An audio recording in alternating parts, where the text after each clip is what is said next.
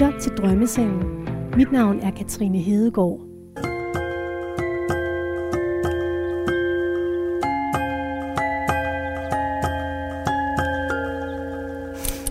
Prøv at se, det er dem her, jeg har taget med. Ja, de ser gode ud. De ser også slidte ud. ja, det er de. Men øh, er det her, vi skal slå dem op så? Jeg, jeg tror, det er simpelthen så fint ud over det småregner. I dag er politiker Uffe Elbæk hovedperson her i Drømmesengen. Jeg stod ude på sidelinjen og følte mig forkert i rigtig mange situationer øh, på grund af min homoseksualitet. Og det værste var jo, at jeg holdt så meget af, af mit, min livskraft tilbage og spillede de andre spil, kan man sige. Altså alle de straighte spil.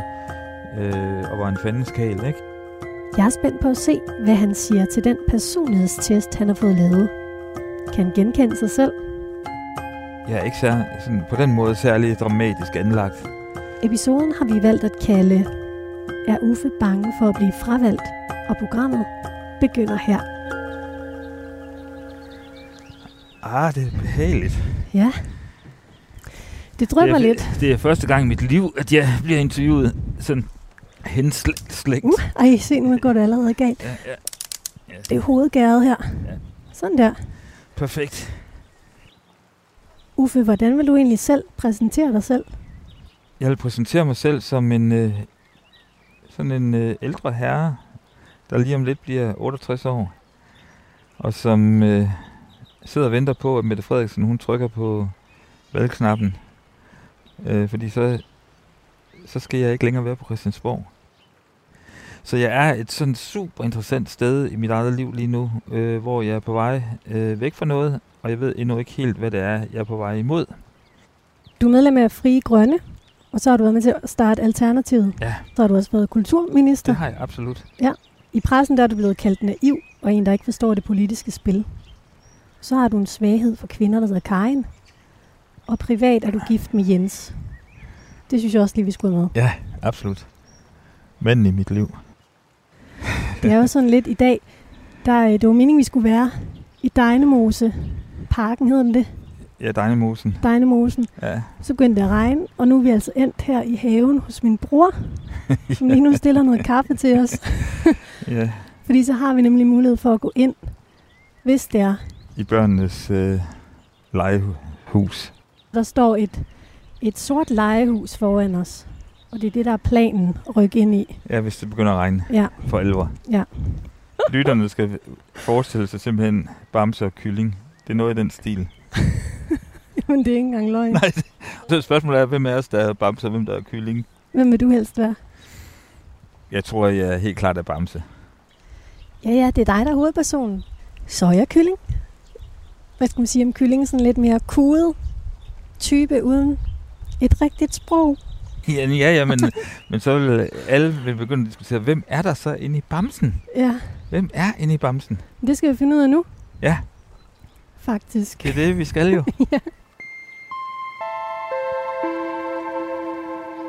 Du har lavet en personlighedsprofil. Ja, jeg er enormt spændt på det. Ja. Jeg har hørt dig sige i et interview, at du er ret skeptisk over for journalister. Nej, det, øh, mit grundprincip har været, at journalisterne har en opgave, de skal løse, og jeg har en anden. Så øh, der er sådan en respekt for hinandens forskellige roller, men det har også betydet, at jeg har ikke minklet med journalister generelt. Nu er du tving, tvunget til at ligge sammen med mig her. Et Jamen, det, er, nej, det, det er mega fedt. Det er mega fedt. Det er er, der, der, er, og journalister kommer jo også i lige så mange formater, som politikere gør. Du har svaret på 240 spørgsmål, inden vi har lagt os her. Ja. Og så har en psykolog, der hedder Charlotte Råby Jacobsen, analyseret din profil, og så har hun skrevet fem hypoteser til mig, der alle sammen fortæller noget om, hvordan du opfatter dig selv. Interessant. Missionen Også, for også, mig, lidt, ja, også lidt skræmmende. lidt skræmmende. Er du lidt nervøs? Nej, jeg, jeg, jeg er bare rigtig, rigtig nysgerrig på, hvad, hvad det er for nogle antagelser. I den her profil har du så svaret som politiker Uffe eller privat Uffe. Der er ikke forskel. Der er ikke forskel. Nej.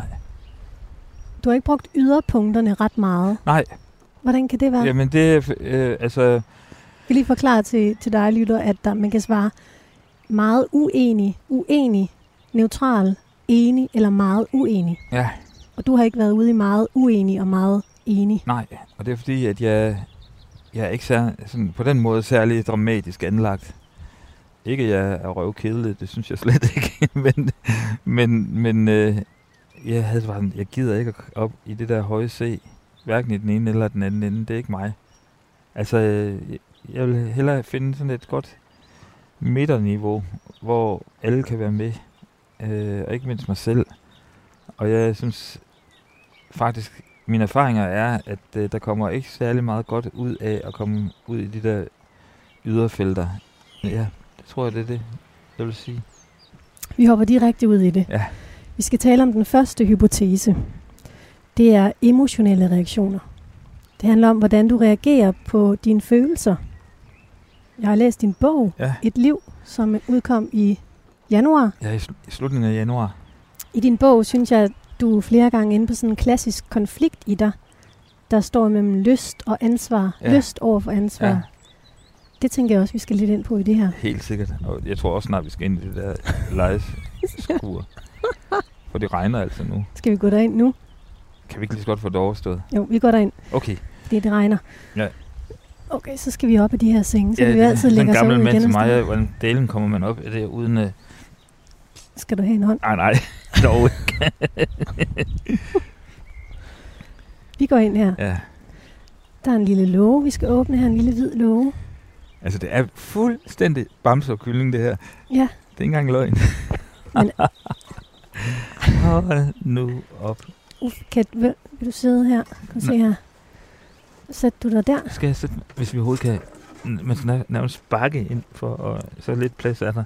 Så nu du sætter dig først, og så holder jeg den her. den der.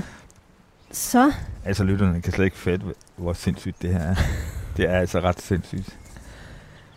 Jeg tror aldrig nogensinde, der er nogen, der er blevet interviewet på den her måde før. jeg er vild med det, altså, det Ja, kan ja, jeg så ja. godt sige. Ja, ja. Det var giver- din idé, Ja, jamen det giver jo noget ekstra dimension, fordi at det bryder alle reglerne. ja. Og vi sidder i et mylder af gammelt legetøj. Traktorer og plastiktennis ting og alt muligt. Det er helt perfekt. Helt perfekt.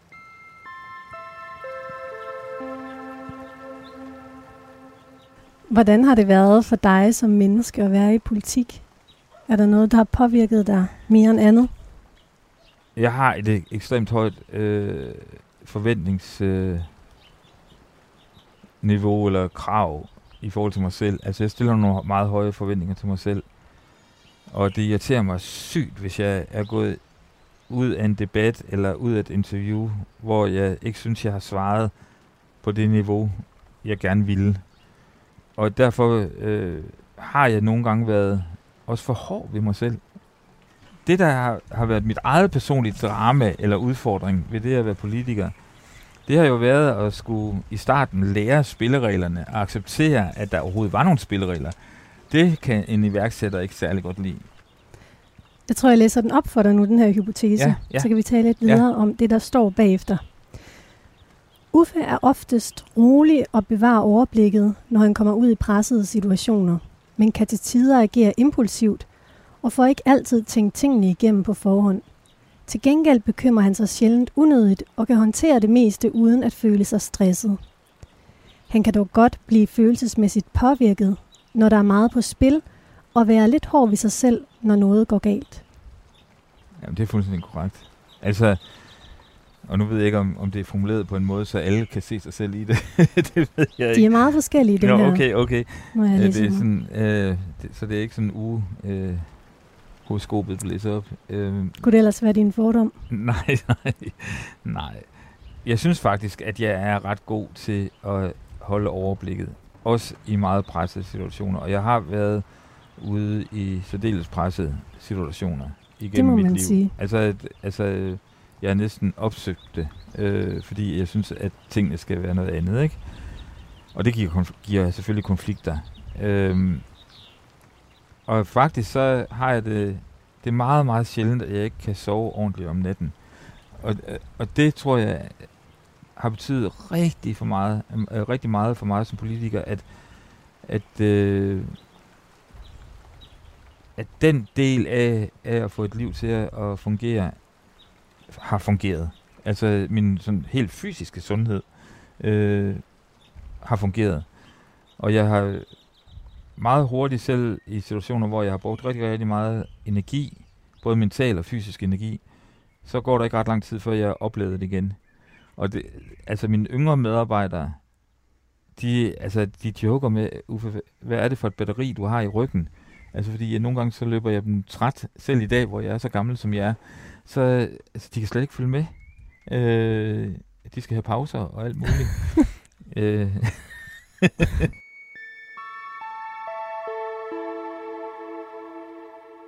Det er virkelig fint, når regnen den sådan, øh, trummer på det her legehus. ja, ja, det.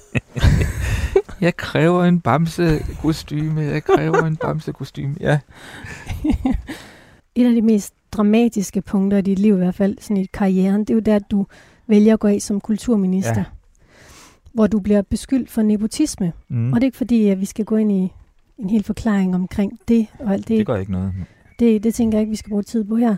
Men i den sammenhæng, der blev du kaldt naiv, og en, der ikke forstod det politiske spil. Ja, det var... Hvordan sidder det i dig? Jamen, øh, det de ikke har fattet, det er, at jeg spiller et andet spil. Altså, det er så sjovt, fordi der er nogen, som... Øh, det ved jeg stadigvæk, altså folk tror, at Uffe, han er bare sådan øh, hyggerar. Øh, sådan lidt øh, buddhistisk øh, hyggerar måske lidt ligesom som Bamsen, ikke? Jeg går sådan lidt, og, og, eller Peter plys og sådan uh, brummer min egen lille sang, øh, og f- prøver at finde ud af, hvor bierne har, øh, har lavet al honningen. Ej, nu skal vi ikke joke med det, øh, fordi der er nogen, der øh, har sagt, at han, han, han forstår ikke, eller jeg, at jeg ikke forstår øh, spillet på Christiansborg. Jeg forstår fuldstændig spillet på Christiansborg. Jeg gider bare ikke at spille det. Og det, det er en, øh, for mig en fuldstændig afgørende markør i at, at aflæse mig, det er, at øh, jeg har faktisk gang i noget andet, end det de tror, jeg har gang i. Og eksempelvis øh, hele øh, sagen omkring øh, den beslutning, hvor jeg stopper som, som øh, kulturminister, der er der jo et meget, meget dramatisk øh, samråd, som nærmest øh, er historisk inde på Christiansborg, fordi at det var første gang, at det der samråd bare fik lov til at køre time efter time efter time efter time.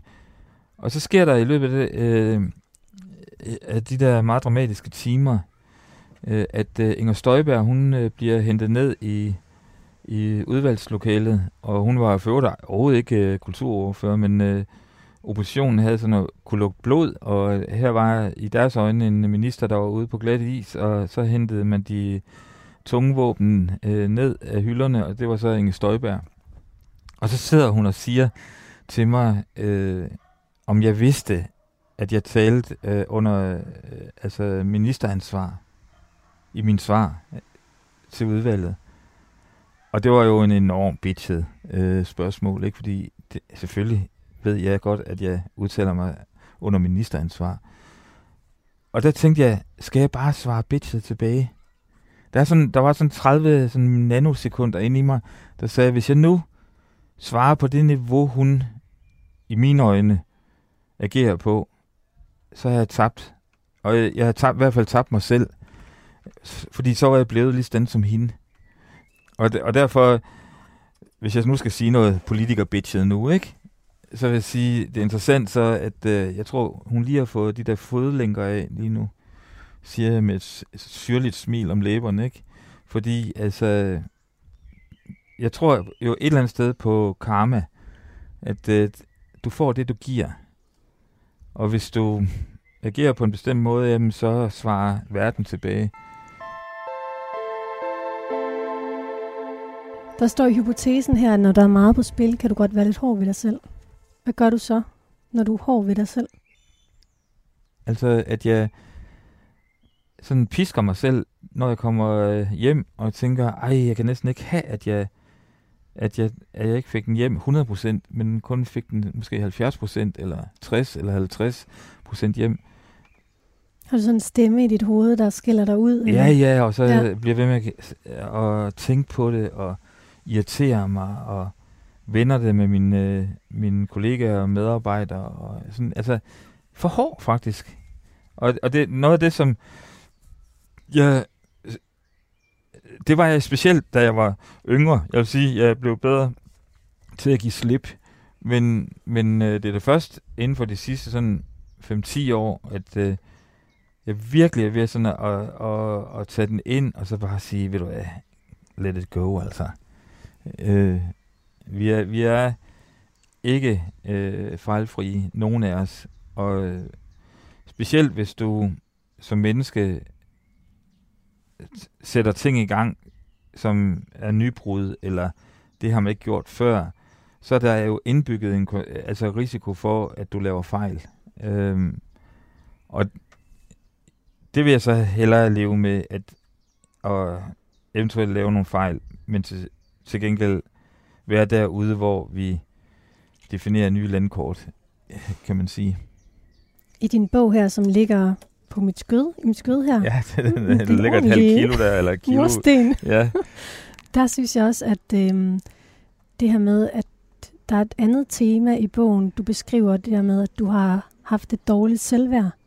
Ja. Eller været usikker. Ja, været usikker, ja. Ja. Hvor, hvor kommer det fra?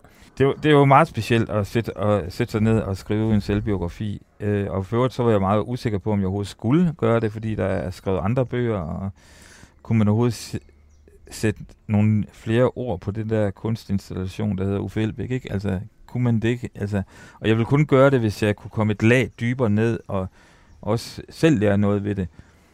Og noget af det, der overraskede mig øh, undervejs i bogen, det var, at der kom nogle temaer op, som jeg slet ikke havde regnet med, øh, jeg skulle dele med. Altså, jeg tænkte, det, det er jeg fuldstændig afklaret på. Altså, det, det er ikke noget, der fylder følelsesmæssigt i mig. Jeg er, helt, jeg, jeg er sådan helt øh, afklaret på det. Og det var, øh, og det viste sig, det var jeg så ikke. Øh, eller i hvert fald skulle jeg skrive om det. Og det, som jeg skulle skrive om, det var øh, det at være homoseksuel. Øh, og øh, den usikkerhed, den outsider-rolle giver. Specielt udtalt, fordi at jeg er så gammel, som jeg er. Så tiden var også en anden, da jeg var teenager og ung.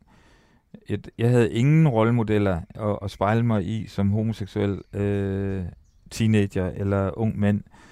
Øh, og det blev så også yderligere kompliceret af, at jeg jo faktisk også godt kunne lide pigerne. Øh, men det var drengene, som i sidste ende øh, kom til at betyde noget for det liv, jeg nu har levet. ikke? Så jeg var øh, som ung altså bevidst om, at jeg ikke var som de andre. Men jeg havde ikke styrken eller selvtilliden til at være i det på det tidspunkt. Øh, fordi jeg, ikke, jeg, jeg var meget famlende. Og jeg tror, at det der med at opleve, at man er outsider, det kan enten gøre, at man jo får et øh, meget marginaliseret liv, eller det stik modsatte, og det tror jeg, det er det, der øh, blev min skæbne, det var, så skal jeg dele med jer, at jeg er lige så god som jer andre. Det kan godt være, at I alle sammen synes, at øh, øh, jeg er forkert på den, men nu laver jeg min egen virkelighed, og det gør jeg ved at skabe den.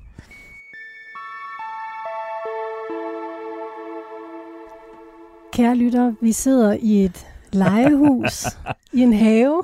Jeg sidder her sammen med dig, Uffe Elbæk. Ja, i Brøndshøj. I Brøndshøj.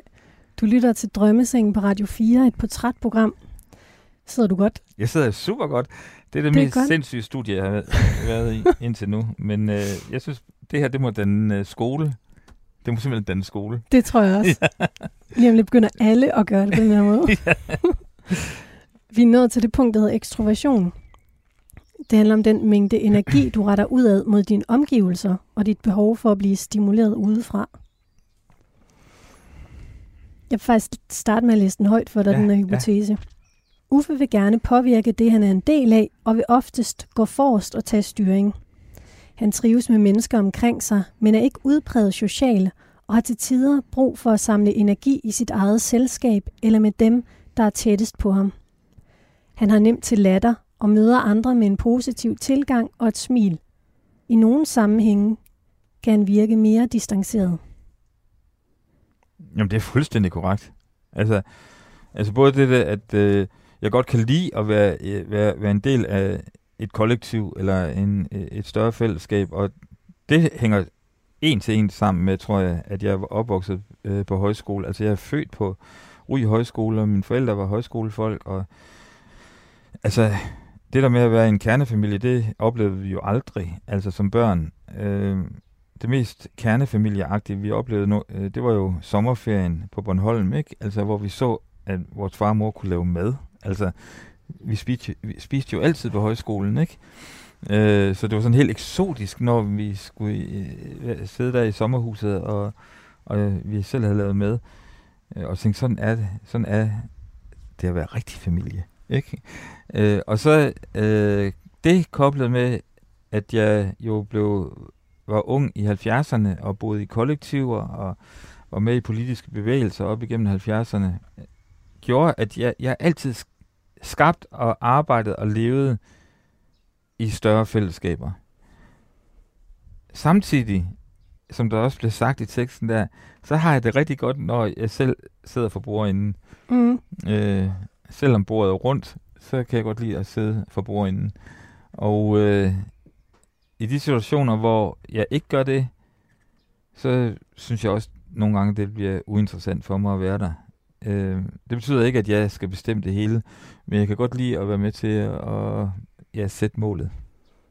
Hvordan har du det nu så, når du ikke er leder mere? For første gang øh, i 40 år, sku, er jeg ikke længere chef for nogen eller noget. Og det er helt vidunderligt. Altså lige så vidunderligt det andet var, helt lige så vidunderligt er det nu at være mig. Øh, og jeg glæder mig som sagt til, at øh, valget kommer, hvor jeg så øh, skal ud og genfinde min egen stemme øh, og kun tale fra et øh, personligt øh, ståsted og ikke som repræsentant for en gruppe. Hvad skal du så? Jamen, det ved jeg ikke endnu. Altså, øh, og det er helt bevidst, jeg ikke ved det. Fordi altså, nu lyder det, det jeg kommer til at sige nu, det lyder lidt selvfedt, men jeg begynder jo at få sådan en henvendelse og siger, Uffe, har du ikke lyst til at være med i den her bestyrelse? Har du ikke lyst til at være formand for den? Har du ikke... Øh, folk begynder jo at være klar over, at jeg bliver ledig på markedet. Og nogle af at, at tilbudene er ret smirende. Og hvis det ikke havde været fordi, at jeg havde den alder, jeg, jeg har i dag, så kunne det godt være, at jeg havde overvejet at sige, ja, det lyder rigtig, rigtig spændende lad os tage en uh, snak om det. Men jeg gør det stik modsat lige nu. Det er at sige, det lyder, tak for det, men tak for henvendelsen, men jeg skal ikke tage stilling til noget som helst før på den anden side af folketingsvalget. Og jeg har endda lavet en aftale med Jens, min mand, at vi tager tre måneder ud af vores fælles kalender og tager et sted hen, altså fuldstændig tager stikket, og så se, hvad der dukker op. Men allermest er jeg spændt på, hvem er det, hvad, hvad er det for en Uffe, jeg skal møde? I den her fase af mit liv.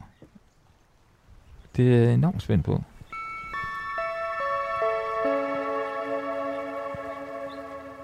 Er du et meget heldigt menneske? Altså falder ting ligesom ned i din turban? Altså, jeg tror, at vi møder det, vi skal møde i løbet af et liv, ikke? Eller er det karma? Ja, det er karma. Det, og jeg tror, at man får det, man giver. Så hvis du øh, kommer med god energi, så får du også god energi. Og de gange, hvor jeg er kommet med dårlig energi, så har jeg også fået dårlig energi. Altså, tingene hænger sammen for mig. Det der med, om jeg er heldig, det, altså det, det synes jeg er en, er en lidt øh, svær øh, formulering. Jeg har i hvert fald lyst til at udfordre den, fordi måske det, jeg har været god til, det er, at jeg har været god til at opsøge heldet. Altså heldet er nødvendigvis ikke kommet til mig, det er mig, der er kommet til heldet. Altså det vil sige, at jeg har sat mig selv i spil, og jeg har risikeret noget. Øh, jeg er gået helt ud på kanten. Du har også været et menneske, der har delt vandene. Absolut, absolut. Du valgte sangeren Anthony. Ja. Fra Anthony and the Johnsons. Ja, nu hedder hun jo noget andet. Men, Hvad hedder hun nu? Øh, Anoni. Ja, det var det, jeg blev forvirret over. Ja. Men hende valgte du som personlig rådgiver. ja. Altså, der, der stod min onkel i hvert fald af. Gjorde han det? Der. Er det rigtigt? Altså, nej, hold nu kæft. Han taget en to meter høj trans kvinde som politisk rådgiver? Nu, nu stopper lejen, ikke? Men det var helt bevidst igen. Altså, Var det for få simpelthen delt no- smidt nogen væk? nej, nej, nej. Ej, nu ved jeg jo ikke, hvem din øh, onkel er, men nej, der, var mange, nej. der var mange, der synes, det var mærkeligt. Ja, Det var der jo ja, jeg ved faktisk slet ikke, om folk lagde mærke til det, men det kan jeg forstå, at din onkel gjorde. Øh, så der var, var der i hvert fald en, der gjorde det. Nej, det, den historie, det, den handlede om, at, at øh, da jeg var kulturminister i starten af, af min øh, ministerperiode, at jeg virkelig var under et massiv pres fra, øh, ikke mindst Margrethe Vestager, øh, som var jo min politiske reference, ikke? Da, da hun var partileder i Radikale, og jeg var radikal kulturminister, så det var hende, jeg refererede til. Og hun ville rigtig, rigtig gerne, og det ville, tror jeg også, øh, Helle Thorning gerne ville, og ville Søvndalen gerne ville, at alle ministre, de havde en øh, sådan politisk rådgiver. Og jeg havde sådan, jeg gider sgu ikke nogen politisk rådgiver, fordi at jeg gider ikke et, et filter mellem mig og så borgerne og offentligheden. Jeg, det skulle jeg nok selv finde ud af, og jeg havde nogle dygtige medarbejdere i ministeriet. Og henover det der efterår i øh, 2015, nej, 2011, øh, der øgede de bare presset over for statsministeriet, at hey Uffe, du er den sidste minister, der ikke har en politisk rådgiver. Og så, så sker der det, at jeg i en helt anden sammenhæng øh, bliver inviteret til en middag øh, på en café ude på Christianshavn, hvor øh, Anthony han også er en del af den her middag. Det kan det være, at vi lige skal høre lidt af Anthony. Hope there's someone who'll take care of me when I die. Will I go? Hope there's someone who'll set my heart free, nice to hold when I'm tired. Det er, er fuldstændig rørende, øh, og kan virkelig få mit hjerte til at bløde, når jeg hører, hører ham synge, hun synge. Og så sidder han der, Anthony, som er en fuldstændig fantastisk sanger og musiker ved bordet. Og jeg, jeg Dengang kom, var, var hun en mand? Eller? ja, der var han en mand, ikke? Ja. Eller sådan, måske sådan et helt tredje, fjerde køn, jeg ved det ikke. Øh, altså Anthony var dengang, og nu som Anoni, et meget, meget, meget særligt menneske. Så sidder jeg der og fortæller om øh, min øh, gevordelighed og sådan noget, og så får jeg den der idé, Anthony, skal du ikke bare være min sådan, øh, international politiske rådgiver? Og så siger han, jo, det vil jeg da gerne. øh, og så, ja, og så, og så opsnuser Ekstrabladet øh, den der øh, historie og laver en øh, større historie på det og siger, den nye kulturminister har nu endelig fået en øh, politisk rådgiver, og det er så en to meter høj trans kvinde, ikke? Jeg tror nok, at de, der var nogen, der fik kaffen galt i halsen over i statsministeriet. Det var lige som det skulle være. Hvad for nogle mennesker har du det bedst med? Folk, der skærer lidt ud, eller hvad? Nej, ja, ja, ja. Jeg har det bedst med mennesker, som øh, har høj personlig integritet. Altså, som virkelig står ved, hvem de er. Der er ikke nogen sådan øh, status øh, med kører i det. Altså, det kan være alle typer mennesker, men jeg kan bare, når folk virkelig, der- hvor der er overensstemmelse mellem det, de tænker, det, de siger og det, de føler, og virkelig står ved, hvem de er, og dermed jo også har en meget sådan en personlig stemme. Altså, det er her, jeg er i verden. Sådan nogle mennesker, det, det inspirerer mig. Og det er på kryds af politiske holdninger og kulturelle positioner. Altså, Man behøver det- ikke nødvendigvis bryde med en norm, for man... overhovedet ikke. nej. Al- nej, overhovedet ikke. Nej, og slet ikke. Altså, slet ikke. Det handler om øh, tilstedeværelse. Nu er solen faktisk begyndt at skinne lidt ja, uden for legehuset her. Ja. ja, Drømme, min drømmesengen, de er plaskvåde, ja. Så vi bliver herinde. Er du vi, med på bliver, den? vi, vi bliver Vi herinde. bliver her. Skål. Ja, skål. Var det hyggeligt? Ja, jeg skal lige sige, at vi drikker kaffe. Vi drikker ikke noget spiritus. Nej. Det burde vi have haft. Vi burde have haft en lille gammel dansk eller et eller andet, når man er i sådan et kolonihaveagtigt legehus. Ved du hvad, vi er nået til det punkt, der hedder åbenhed. Ja. Det handler om, hvor åben du er over for nye oplevelser og forskellige slags, og din indstilling til forandringer. Mm. Jeg blev mærke i, at lige før beskrev du dig selv som en kunstinstallation. ja. En outsider. ja.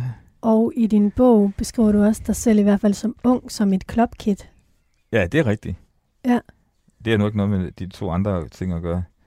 Det er i hvert fald også en, der skærer ud. Danser, I- fester. Danser, danser. Ja, ja, danser. Jeg elsker at danse. Øh, nu kan jeg desværre ikke danse så godt, som jeg engang kunne. Men jeg kunne bruge en hel nat på dansegulvet. Der er sådan tre situationer, hvor man virkelig bliver glad, ikke? Eller jeg bliver glad. Øh, selvfølgelig når man har, har sex. Altså, øh, synes jeg selvfølgelig, at altså, der mærker man jo af god grund sin krop, forhåbentlig de fleste gange, dejligt. Øh, man er til stede. Øh, det er sansefyldt. Øh, det er forløsende øh, på alle lederkanter. Øh, og så var det, når jeg svømmer. Det er det bedste i hele verden. Og det tredje, det er, når jeg danser. Hør Anthony. Og Ja, så er det nice, som vi siger. Så er det rigtig nice. Der er et spørgsmål, der rejser sig i mit, mit hoved. det her med, at du er en kunstinstallation. Nej, det ved jeg helt. outsider, Jeg, og- ved, det ved jeg ikke. Det Ja, var, om jeg, hvordan, hvordan hænger det sammen med at være meget sådan, svare meget forsigtigt i den her profil? I midten af det hele. En kunstinstallation er der ikke i midten af det hele, er den? Nej, men måske det, faktisk så har du fanget mig lige nu med det spørgsmål, hvis man kan bruge det ord fange. Men når jeg, når jeg har prøvet at lave sådan nogle øh, svartest, ikke? så på en måde, så bliver jeg også, så, så keder det mig. Altså, åh oh gud, mand. Endnu et, et af de der, hvor man skal svare på 200 spørgsmål. Øh, og hvor jeg tænkte, nu, nu, nu nedtoner jeg mig selv. Altså, netop fordi, at der måske er et billede af, at der er vild gang i den. Så nedtonede jeg lidt. Så det du gjort bevidst? Nedtonet Nej, dig det, selv? det, det, det, slog, det slog mig lige, da, da, da du stillede spørgsmålet. øh, Har det også været et spil, ikke? Da vi startede interviewet, så sagde jeg, at øh, jeg sådan ikke gad de der ydre, det høje C, ikke? Og det er også rigtigt. Det er også et rigtigt svar. Men jeg er forsigtig med de der spørgsmål. De der spørgsmålsundersøgelser. Øh, Du er skeptisk. Ja. Hvorfor? fordi at... Øh, måske fordi jeg er bange for at blive puttet ned i en boks, jeg ikke gider være i. Ja, måske. Og hvad er det for en boks? Jamen, det ved jeg ikke, hvad det kan være. Men altså, en boks af, hvordan Uffe Elbæk er, eller en boks af, hvad øh, en politiker er, eller en boks i, hvad en homoseksuel er. Altså, der er jo, vi har jo alle sammen øh, øh, forestillinger, ikke? Og hvad er det Øh, for en og- boks, og- Uffe og- Elbæk er i? Ja, det ved jeg jo ikke. Det er jo, det er jo et bredt spørgsmål, ikke? Fordi at... Øh, Fordomme, det, det, har, det, det, fordomme. fordommene, øh, og, og det tror jeg også er nogle fordomme, som og, er under bevægelse, ikke? Altså, de fordomme, der var, øh, eller den måde, verden har kigget på mig på, da jeg var i 20'erne, øh, var nogle andre, end da, da jeg var i 30'erne, 40'erne og 50'erne, ikke? Men, øh, men øh,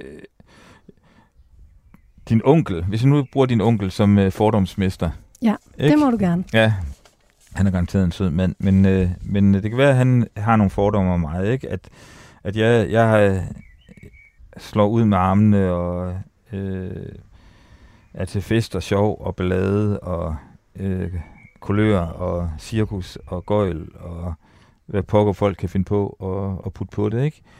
Øhm, og det, på en god dag, så passer det hele. På, på, øh, på langt de fleste dage, så er det rigtig, rigtig målrettet, hårdt, disciplineret arbejde. Og jeg tror, at nogle gange, så øh, kan det godt være en fordom om, at, at jeg er kommet let til de ting, jeg er kommet til. Altså, du spurgte også tidligere, om jeg sådan var heldig. Og når jeg så kigger tilbage på et liv, hvor jeg arbejdede de sidste 40 år, ikke, så har jeg arbejdet mange, mange dage meget mere end fra 9 til 4. Altså, det har været Hårdt arbejde. Ja, ja. Så det der med øh, den der øh, person, som elsker champagne og, og øh, øh, en, en god fest og øh, glade mennesker, det er jo kun toppen af isbjerget, fordi at øh, lige under vandoverfladen, så er der masser, masser, øh, ligger der masser, masser af arbejdstimer, og ikke mindst øh, tid på at, at vælge de rigtige ting, og at være præcis på det, man øh, prioriterer, og overvejelser omkring, hvad er rigtigt og hvad er forkert. Altså en, en dyb sådan, faglig professionalitet. Nu læser jeg åbenhed op for dig. Ja, vi, ja. vi er inde og rører ved noget meget interessant nu, synes jeg. okay, fedt. Uffe er meget betaget af æstetik og bliver bevæget af det gode i livet. Han er intellektuelt nysgerrig og orienterer sig mod abstrakte idéer og diskussioner, hvor emner belyses fra forskellige perspektiver. Samtidig har han en pragmatisk side og en bevidsthed om egne værdier og holdninger. Han er villig til at gå andre veje og eksperimentere med nye måder at gøre tingene på. Jamen, det er ret spot on. Spot on. Altså, jeg, jeg har nogle gange sådan, uh, givet mig sådan lidt joket med det og sagt, uh, sådan, jeg er en pragmatisk anarkist. Ja. Uh, jeg kan godt lide, når tingene uh, uh, bliver formuleret i paradoxer. Jeg kan faktisk vildt godt lide paradoxer. Hvad kunne det være? Jamen, at være pragmatisk anarkist, det er virkelig et paradoks, ikke? Fordi øh, anarkist, det er jo at være enormt frihedssøgende, ikke? Og, og virkelig øh, definere friheden i sit eget liv. At være pragmatisk, det er jo at indgå i kompromiser og øh, finde midterpunktet. Øh, og jeg, jeg kan mærke, at jeg har begge sider i mig. Så jeg synes det faktisk, det er en meget præcis beskrivelse. Mm. Og det er fuldstændig rigtigt, at jeg, der stod noget med æstetik, og hvad var det så? Uffe er meget betaget af æstetik og bliver bevæget af det gode i livet. Jamen, det er fuldstændig rigtigt. Hvad er det gode i livet? Jamen, det gode i livet er for eksempel, at i søndags, der sad vi under øh, vores æbletræ i baghaven, sammen med øh, mine sønner og deres øh, koner og hvad hedder det, børnebørn, ikke? Totalt som et italiensk familiebord, ikke? Og det var gudsmukt, og det hele var ligesom det skulle være. Altså, det var, der var familie, der var relationer, der var øh, forskellige aldre, og vi sad der, øh, en sådan, sol, øh, sollyset var sådan helt blødt og, og crispy, sådan forårsagtigt, og på, der var smuk du på, øh, øh, på bordet, og stod to flasker god rødvin, og øh, tallerkener i alle farver, øh, og pasta, og øh, tomatsalat, og det var lige som det skulle være. Det var det gode. Det var, det, var, det, var det, det var drømmen om det gode øjeblik, det der. Du har øhm, Frej med en kvinde, der hedder Karin. Ja. Og så har du Jakob, sådan bonus. Søn med Kirsten. Ja, Fordi du tidligere i dit liv har indgået altså også ja lange kærlighedsrelationer ja, og absolut, ægteskab absolut. med kvinder. Ikke? Ja, Men nu er du så gift med Jens. ja. Du lytter til Drømmesengen på Radio 4. Min gæst i dag er dig, politiker Uffe Elbæk. Ja. Vi er nået til det punkt, der hedder venlighed. Ja. handler om den rolle, vi påtager os, eller du påtager dig i relation til andre mennesker, og hvor modtagelig du er over for andres opfattelser. ja. Og der starter jeg med at læse halvdelen af hypotesen op for Ja. dig. Uffe har tillid til folk omkring sig og sympati med dem, der har det svært. Samtidig har han fokus på opgaven og føler sig ikke forpligtet af godgørenhed. Ej, det er en sjov formulering. Hvad tænker du om det? Jeg har en forkærlighed for mennesker, sådan, som er som nødvendigvis ikke går i takt, og som sådan er lidt utilbens, og som nogle gange også har haft et bøvlet liv og sådan noget. Ikke? Altså det, det betyder noget for mig, hvis man kan være med til at få folk i den rigtige retning. Ikke? Jeg, har- jeg har jo også været uddannelsesmand og rektor i 15 år på Kærespiloterne, og se unge mennesker, sådan, som ikke troede nødvendigvis, at det, det var lige det, de skulle, så pludselig finde ud af, hold da op, sikke et, et, et, et liv, jeg kan få, hvis jeg forfølger min drømme. Ikke? Og det går også tilbage til højskolerne, altså højskolelivet med at åbne døre, øh, som øh, de der unge ikke vidste eksisterede, men pludselig var der nogen, der viste, at der var en dør her, og prøv at gå igennem den. Så den del af det øh, er helt spot on. Men jeg er jo ikke... Det, det er faktisk lidt sjovt, fordi jeg er jo egentlig oprindeligt er uddannet socialpædagog, Mm. men øh, har aldrig brugt den uddannelse til det, de havde forventet, jeg skulle bruge den til. Så, så jeg har ikke det der socialpædagogiske drive det er ikke det, der fylder i mig. Føler sig ikke forpligtet til Nej, godgørenhed. Nej, nej. Passer det på, på det? Altså, kan du genkende det? Nu ved jeg jo ikke helt, hvad man skal ligge i det. Fordi jeg føler jo en enorm forpligtelse over for verdens uretfærdighed. Mm. Kampen Men- for frihed. Ja, kampen for frihed, ka- kampen for klima, der føler jeg mig altså 100% forpligtet, ikke? Jeg ved ikke helt, hvad det, hvordan jeg skal tolke det der, men, men øh, hvis jeg bare fantaserer på det, så er det ikke sådan noget med, at jeg går op i, om jeg nu har givet til, til Røde Korsindsamlingen. Det, det, det, det er ikke noget, der er nødvendigt. Altså, Jeg skal nok give nogle penge, når de banker på døren, men det er ikke sådan, jeg følger med i, hvornår der er Røde Korsindsamling. Det, gør- det, det gør jeg ikke. Nej. Er du taktisk? Det kan, jeg, jeg kan være ekstremt taktisk. Hvem kommer i første række i dit liv? børnene. Altså, sådan har det i hvert fald været, ikke? Øh, og nu, nu har jeg jo været sammen med Jens, min mand, i, i 17 år, ikke? Og det er klart, at han er den vigtigste øh, person for mig. Det er der ikke øh, altså et splitsekund tvivl om.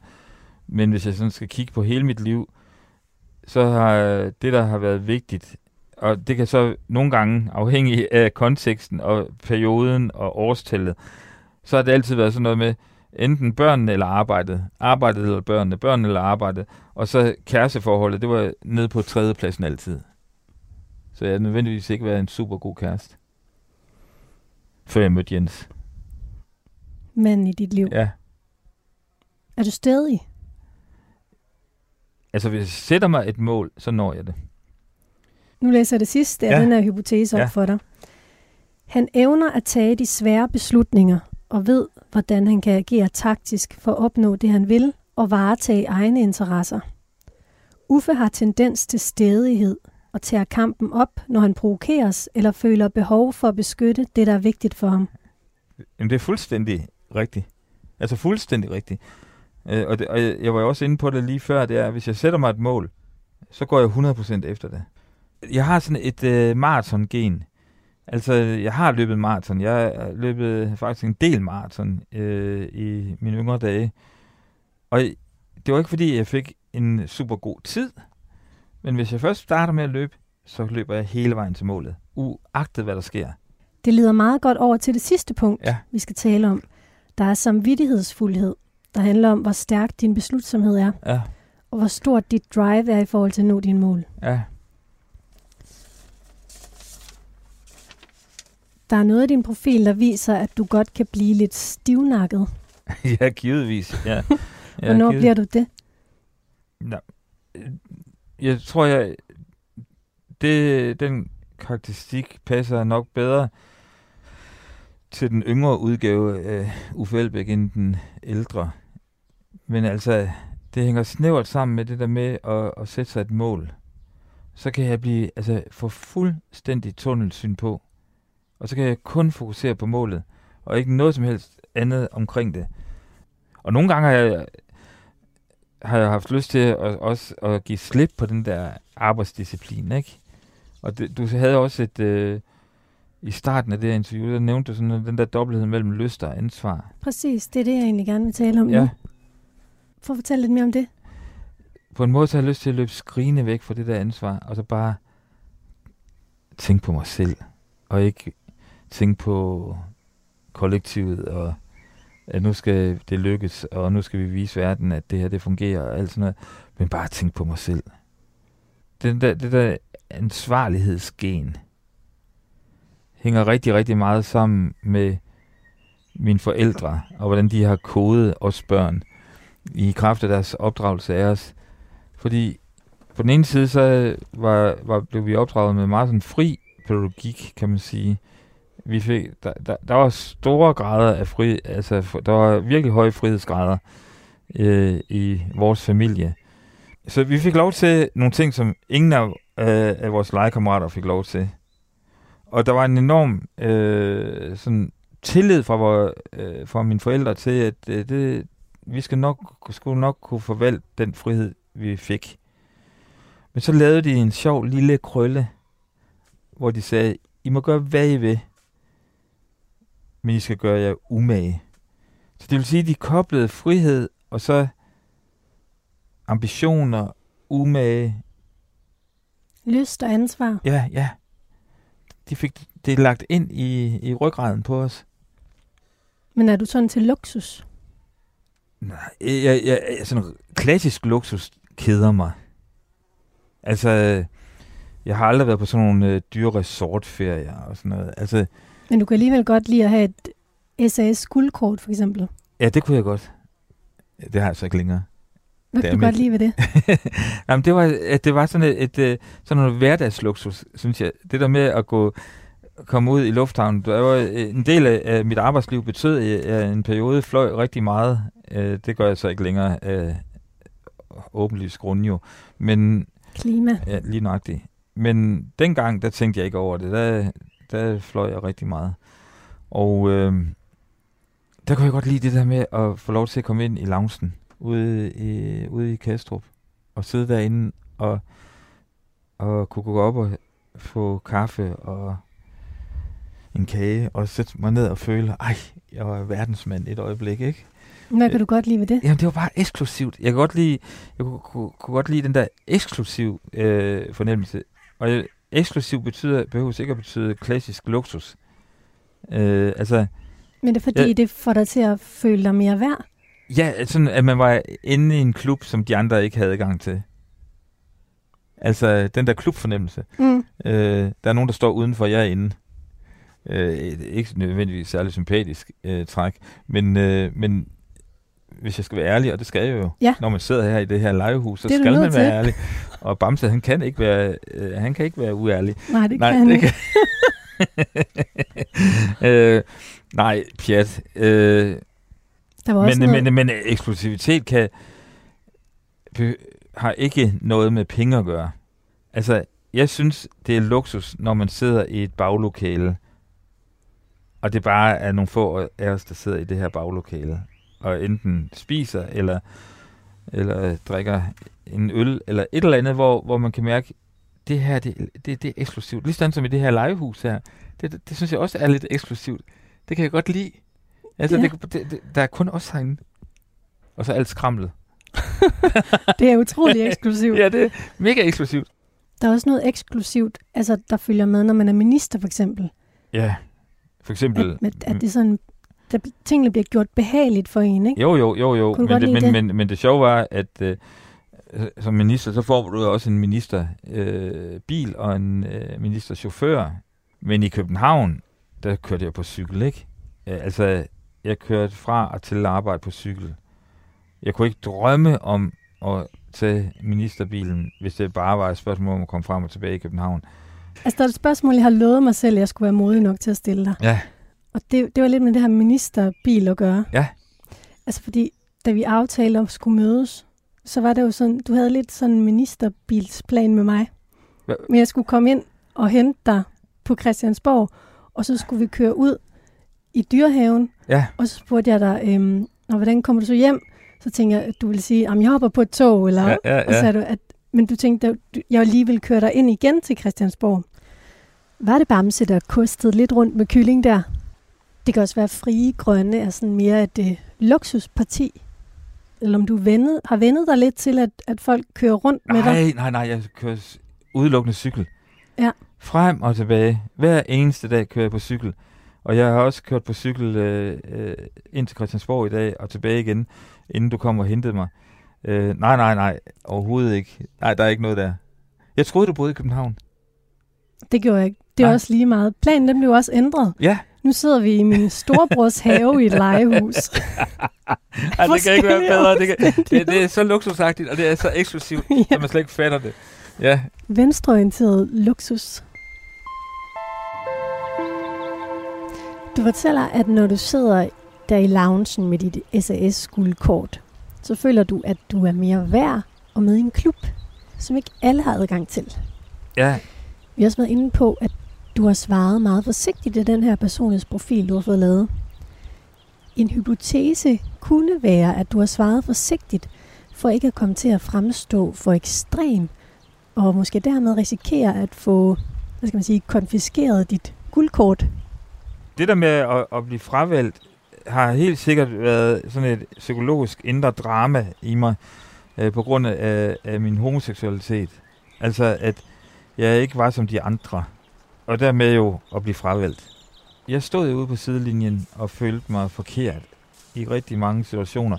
Og det værste var jo, at jeg lavede så meget selvcensur, at jeg holdt så meget af, af mit, min livskraft tilbage, øh, og spillede de andre spil, kan man sige, altså alle de straighte spil, øh, og var en fandenskal, ikke? Øh, og i det, i, i det spændingsfelt, der er der jo også øh, det, øh, den dynamik, der handler om at blive tilvalgt eller fravalgt, ikke? Men den der eksklusivitet, den, har, den, den, den kan jeg godt lide. Men i konteksten, den her profil og besvarelse, Ja, lige nøjagtigt. altså er der, en- er der en parallel Nej, det synes jeg til ikke. det med, at du har været forsigtig nej, i din nej, nej, besvarelse? nej, det synes jeg overhovedet ikke. For ikke nej, nej, nej, nej, nej. nej, det var egentlig for at drille dem, der har stillet spørgsmålene. Nu læser jeg den her sidste ja. Ja. hypotese op for dig. Uffe er meget målrettet og kæmper for at nå i mål med det, der er vigtigt for ham. Han er energisk og giver meget sjældent op, hvilket kan betyde, at han nogle gange går for langt, før han stopper op. Han bestemmer dog selv, hvad der er vigtigt, og trives med en vis fleksibilitet og mulighed for at afvige fra planen. Der skal være plads til hurtige beslutninger. Ja, men det er jo iværksætteren, ikke? Altså, øh, og, og det er jo, altså, der hvor jeg har haft øh, øh, størst friktion, eller oplevede, oplevet, hvor jeg synes, nu var det ikke specielt sjovt, eller og ikke sjovt, sjovt, men altså, hvor, hvor, øh, hvor jeg mistede energi på det.